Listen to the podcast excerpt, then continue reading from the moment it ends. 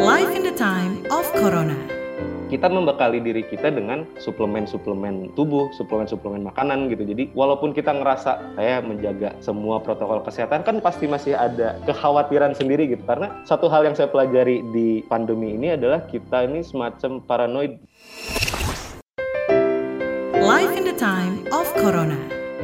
Halo, Anda sedang mendengarkan podcast Live in the Time of Corona yang akan membantu Anda menavigasi hidup bersama pandemi COVID-19.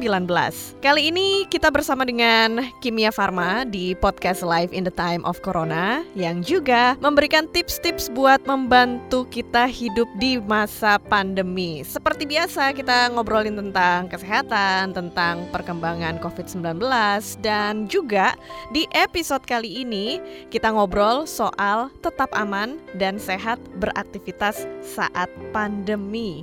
Dan di podcast kali ini kita sudah bersama dengan Muhammad Fikri Rahman, asisten brand manager marketing OTC. Selamat bergabung nih buat Pak Fikri. Halo, halo para pendengar, halo Mbak Ines. Gimana kabarnya sekarang? Ah, alhamdulillah baik, semuanya baik-baik saja alhamdulillah. Gimana eh, tim KBR juga ya? Iya. Sehat selalu ya. Sehat selalu. Kita di sini Iya. juga selalu berupaya supaya bisa sehat dan bisa bekerja dengan optimal. Ya, walaupun memang eh, banyak orang termasuk kita semua ya khawatir akan tertular virus corona. Ini memang dirasakan oleh setiap orang, terutama juga orang-orang yang masih terus beraktivitas keluar rumah gitu ya, masih tetap ke studio kayak saya. Atau Pak Fikri juga masih ada jadwal ke kantor kan? Jadwal ke kantor ya, jadwal WFO dan segala macam. Dan juga eh, mungkin banyak eh, bapak ibu dan juga orang-orang lain yang terpaksa mungkin ya harus keluar karena memang pekerjaannya dan juga aktivitasnya masing-masing. Nah, itu dia. Karena tuntutan pekerjaan jadi harus beraktivitas keluar rumah. Iya. Dan kita juga perlu ingat nih kalau perjuangan melawan corona itu juga belum selesai. Masih terus Iya, kita berjuang dan saat ini juga sudah ada vaksin yang mulai dibagikan secara bertahap untuk masyarakat tapi untuk umum ini masih harus menunggu lagi ya untuk dapat vaksin dari pemerintah dan sambil menunggu giliran vaksin kita tetap harus menjaga supaya nggak tertular virus COVID-19. Nah, lalu apa aja nih tips aman dan sehat beraktivitas di masa pandemi? Ini yang kita bahas nih bareng sama Fikri Rahman, asisten brand manager marketing OTC. Mas Fikri, ini kan Yep. kalau kita hitung ya udah sekitar hampir setahun kita bersama hampir pandemi COVID-19. Masih ada orang yang beraktivitas keluar rumah gitu ya. Iya. Tapi beda sih dengan kegiatan sebelum pandemi kalau keluar rumah berarti kita juga menghadapi resiko tertular COVID-19 sehingga kita harus sangat patuh menaati protokol kesehatan. Iya, betul sekali. Tapi banyak orang juga yang masih cuek-cuek aja nih ya. Kalau menurut Mas Mm-mm. Fikri, kenapa sih ada orang yang masih sulit menerapkan hidup aman dan sehat di tengah pandemi COVID-19? Jadi memang di lingkungan pergaulan lah ya, saya bisa bisa bilang di lingkungan pergaulan saya memang ada beberapa orang pun yang eh, misalkan teman-teman saya di di di luar pekerjaan tuh masih ayo kita dine in, ayo kita nongkrong atau ngumpul gitu. Pertama mungkin karena memang mereka belum aware ya, belum aware sama sekali sama sama eh, pandemi ini gitu. Apakah berbahaya atau tidak. Jadi mereka sebenarnya belum dapat edukasi ke situ. Itu satu. Sama yang kedua, ada beberapa orang yang mungkin merendahkan level of acceptance-nya. Maksudnya adalah kadang oh ya udah deh yang, yang penting kita ber- menjaga jarak, eh, kita nggak ke mana-mana, terus akhirnya melonggarkan si protokol kesehatan itu, melonggarkan diri sendirinya gitu. Jadi akhirnya ketika orang lain lihat, oh kok nggak pada pakai masker, oh kok ini ya rata-rata pada belum aware sih sama apa sih eh, COVID-19 ini se- seberapa bahayanya kah COVID-19 ini gitu sebenarnya. Memang banyak orang yang masih suka kayak nge-mall gitu ya. Mm-mm, mm-mm. Ketemu teman, ngobrol-ngobrol. Kalau Mas Fikri ada teman yang ngajakin ketemuan, Mm, kalau datang misal- atau gimana nih? Mm, saya langsung ngomong enggak, saya takut sama corona. Iya, tapi kan kita pasti eh, ini begini, ini begini, ini begini. Kalau saya sih karena eh, kita belum semua terdistribusi vaksin ya, maksudnya adalah vaksin yang kita punya saat ini ya protokol kesehatan dan 3M itu gitu maksudnya. Jadi uh, selama kita mengikuti anjuran pemerintah, kita uh, kita tetap menggunakan uh, 3M, kita tetap menaati protokol kesehatan ya sebenarnya akan aman-aman aja. Tapi kalau misalkan secara personal sih saya kalau misalkan bisa untuk untuk tidak menghadiri uh, apa undangan-undangan kayak gitu ya saya pasti pasti enggak deh. Saya masih yeah, takut yeah. banget soalnya. Benar benar benar karena kita juga mau melindungi diri kita, melindungi keluarga iya. supaya tetap Betul. sehat. Nah, cara yang paling efektif supaya tidak tertular yaitu tadi dengan mematuhi protokol kesehatan 3M dan sekarang kita masih menunggu vaksin dibagikan iya. kepada masyarakat luas dan kalau tips aman keluar rumah selain protokol kesehatan, gimana sih cara yang mudah supaya bisa beradaptasi dengan kebiasaan baru untuk beraktivitas di luar rumah? Uh, kalau tips amannya sendiri sih, pertama uh, sudah pasti ya uh, protokol kesehatan dan 3M, memakai masker, mencuci tangan dengan sabun dan juga menghindari kerumunan itu udah jelas. Lalu sekarang karena misalkan memang karena situasi, karena kondisi yang akhirnya mengharuskan kita untuk aktivitas ya, pertama udah pasti kita butuh uh, sekarang yang menjadi menjadi barang penting selain handphone, dompet itu hand sanitizer. Ya, betul. Hand sanitizer ini seperti sudah barang wajib banget gitu uh, untuk untuk kita bawa ke mana-mana itu satu. Tapi tetap ya walaupun misalkan memang penggunaan hand sanitizer itu menjadi penting juga sekarang, tapi alangkah lebih baiknya tetap harus uh, mencuci tangan dengan sabun itu satu. Yang kedua adalah kita membekali diri kita dengan suplemen-suplemen uh, uh, tubuh, suplemen-suplemen makanan gitu. Jadi walaupun kita ngerasa oke okay nih saya menjaga semua protokol kesehatan kan pasti masih ada seperti kekhawatiran sendiri gitu karena satu hal yang saya pelajari di pandemi ini adalah kita ini semacam paranoid gitu untuk untuk ketemu orang untuk uh, per, even percaya sama tangan sendiri aja sekarang sudah susah gitu iya, gitu kan betul jadi ya kita membekali lagi dengan oh ya udah suplemen juga sebagai uh, untuk membuat badan kita tuh tetap tetap uh, fit, membadan kita tetap kuat, daya tahan tubuhnya aman seperti itu. Sebenarnya lebih kepada uh, pemakaian uh, multivitamin dan pembawaan hand sanitizer sih sekarang lebih lebih ke sana. Iya iya benar-benar. Berolahraga.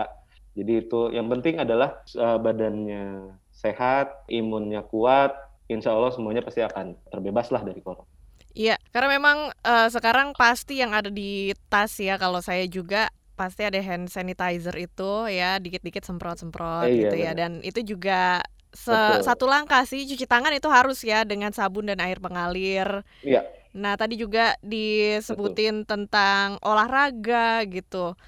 Tentang iya. suplemen. Iya. Nah, ngomongin soal aktivitas di luar rumah, orang-orang yang bekerja ya. pun saat ini uh, sudah nggak lagi work from home total kayak dulu gitu ya. Nah, apa aja yang boleh dan nggak boleh dilakukan saat orang berada di kantor supaya terhindar dari corona? Gimana, Mas? Pertama adalah uh, pelepasan masker ya, karena kadang ketika kalau misalkan sudah sudah di kantor, oh iya sudah mulai nyaman sama orang-orangnya, mulai nyaman kembali gitu. Akhirnya nge pada ngebuka masker hanya untuk ngobrol atau untuk ngasih instruksi uh, di di kantor atau segala macam akhirnya buka masker. Itu jelas gak boleh. Karena itu sudah menyalahi aturan 3M ya itu satu. Kedua adalah sekarang makan pun kalau bisa gitu. Memang harus berjarak gitu berjarak dan jangan ngobrol gitu. Karena uh, riset kemarin itu yang saya dapatkan juga dari beberapa gitu ada pemberitaan juga bahwa salah satu penularan paling besar uh, di klaster perkantoran itu adalah ketika makan dan juga berbincang-bincang gitu. Jadi udah udah makan di situ uh, masker buka terus akhirnya berbincang-bincang gitu. Karena itu dropletsnya ke mana-mana dan ya segala macam itu akhirnya bisa me, apa ya menularkan uh, potensi menularkan uh, COVID-19 ini jauh, jadi jauh lebih besar. Itu terus yang pasti sekarang nggak uh, boleh adalah berkerumun karena dulu kan kadang eh ya after after uh, apa after office hangout itu kalau bisa jangan. Kalau misalkan lagi meeting gitu kan meeting sekarang dulu tuh bisa dalam satu ruangan semua bisa ngobrol satu sama lain tapi sekarang udah lebih ke kalau bisa didaringkan gitu di online kan online aja lah iya benar tidak merubah esensi juga sih sebenarnya gitu Ya, tapi kalau ngomongin secara uh, pekerja kantoran gitu ya, dengan adanya gaya hidup baru sekarang ini mempengaruhi nggak sih terhadap koordinasi dengan sesama teman pekerja nih? Apakah efektivitasnya jadi berkurang, terpengaruhi? Awalnya mungkin iya ya. Saya bicara sebagai pribadi sih maksudnya di sini. Awal-awal PSBB itu di Maret, Maret April itu semua jadi serba sulit gitu. Untuk maksudnya untuk koordinasi aja jadi sangat sulit. Karena kan nggak nggak segampang pas tektokan ketemu ya maksudnya. Oh iya ini gimana?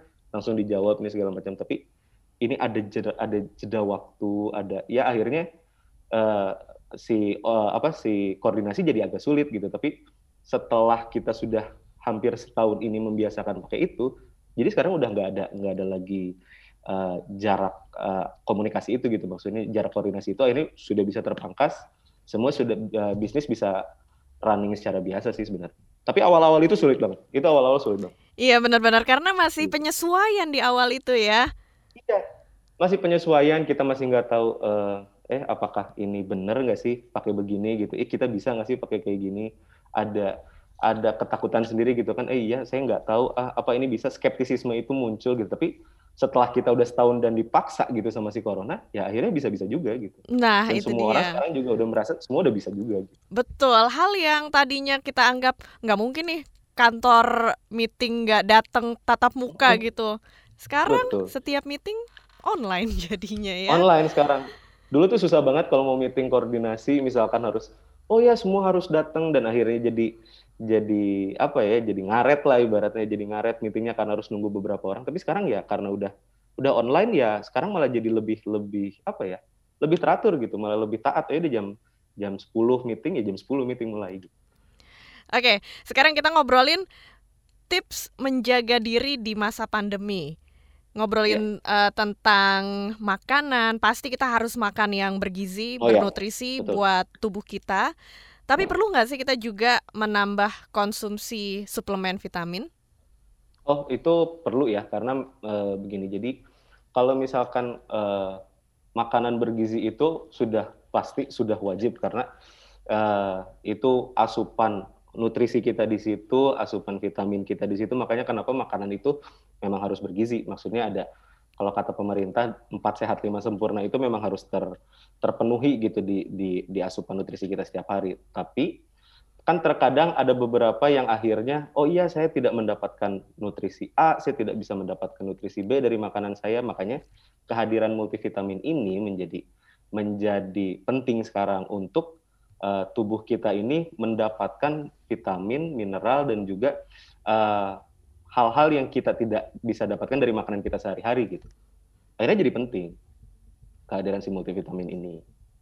Sama kalau misalkan ngomongin tips yang pertama kan itu, itu suplemen sekarang jadi penting. Kedua, makan tetap harus uh, makan sekarang justru harus benar-benar lebih teratur gitu karena uh, sakit sedikit semua orang nyangkanya oh ini wah corona, iya ini parno nih. ya bersin sedikit parno. orang sekarang parno loh sekarang kita batuk batuk sedikit aja padahal mungkin cuma cuma keselak atau apa batuk semua orang udah ngeliat oh iya kan oh, kenapa ya akhirnya jadi kayak gitu jadi jadi benar-benar harus harus aware banget terhadap itu Iya.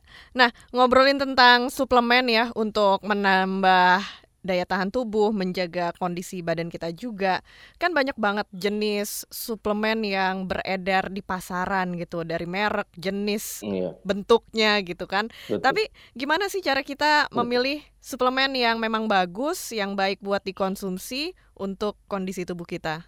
Pertama, uh, yang pasti kita harus lihat dulu uh, multivitamin itu untuk apa. Maksudnya adalah kalau saya selama ini saya selalu pakai Vituno. Vituno ini memang dari uh, produk kimia farma sendiri itu mengandung eh, bahan-bahan seperti echinacea, ada meniran dan juga ada uh, mengkudu ditambah juga dengan vitamin B kompleks. Jadi maksudnya adalah kandungan kandungan-kandungan ini yang akhirnya membuat badan kita tuh uh, menjaga daya tahan tubuh kita daya tahan tubuh kita semakin bagus. Imun kita juga tetap terjaga dan apabila kalau misalkan sekarang kan ada kerasa aduh saya nggak enak badan duh saya kayaknya ini agak mau sakit ya Fituno ini bisa membuat uh, bisa mempercepat proses penyembuhannya tadi karena imunnya naik daya tahan tubuhnya langsung dipelihara dengan uh, kandungan-kandungan dari vitamin dari yang ada di Fituno gitu. Jadi akhirnya oh iya kita fit kembali, kita sehat kembali, kita bisa beraktivitas lagi. Oh Seperti gitu. Fituno dari Kimia Farma ini uh, di dalamnya berisi kandungan bahan alami ya Mas ya? Bahan alami, ya betul. Ini asli dari Indonesia, diolahnya juga di pabrik kita sendiri. Ini benar-benar udah uh, udah terbukti lah khasiatnya. Saya juga kalau misalkan uh, oh ya ini saya belum minum Fituno misalkan hari ini saya akan minum Fituno gitu karena memang ya tadi untuk benar-benar menjaga kesehatan tubuh tadi menjaga daya tahan tubuh tadi gitu agar uh, nggak nggak kena sakit gitu ini jadi jadi penting akhirnya iya terakhir Mas Fikri, apa yang mau disampaikan buat yang ya. ngedengerin ya. podcast ini? Pertama adalah tetap patuhi protokol kesehatan, itu pasti. Kedua, tetap tidak boleh lengah untuk tetap melaksanakan 3M, tetap uh, makan makanan bergizi, tetap berolahraga, dan juga persiapkan multivitamin dan juga hand sanitizer untuk tetap menjaga tubuh kita agar tetap bisa sehat, bisa bugar, dan bisa terlindung dari virus-virus corona ini. Oke Begitu deh. mungkin pesan-pesannya Mbak Ines. Thank you banget Mas Fikri. Sama-sama. Yang Mbak sudah ngobrol bareng sama kita di podcast Live in the Time of Corona kali ini. Mas Muhammad Fikri Rahman yes. adalah asisten brand manager marketing OTC dan sekali lagi saya ucapkan terima kasih. Mudah-mudahan obrolan kita bermanfaat untuk banyak orang. Amin, sama-sama tim KBR. Semoga sehat selalu semuanya. Iya, dan buat kita yang perlu tambahan suplemen buat menjaga kondisi tubuh, kita bisa mengonsumsi Fituno, vitamin yang membantu memelihara sistem imun tubuh sehingga dapat mempercepat proses penyembuhan. Fituno juga membantu meningkatkan metabolisme tubuh sehingga tidak mudah sakit dan juga Fituno bekerja sinergis dalam memenuhi kebutuhan tubuh dan membuat tubuh tetap bugar. Terima kasih buat kamu yang sudah mendengarkan podcast Live in the Time of Corona. Untuk ide dan masukan, silahkan email ke podcast at kbrprime.id dan tulis di bagian subjek podcast Corona.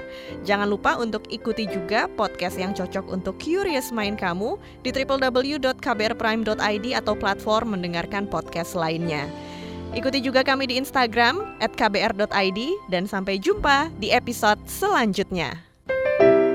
Life in the Time of Corona.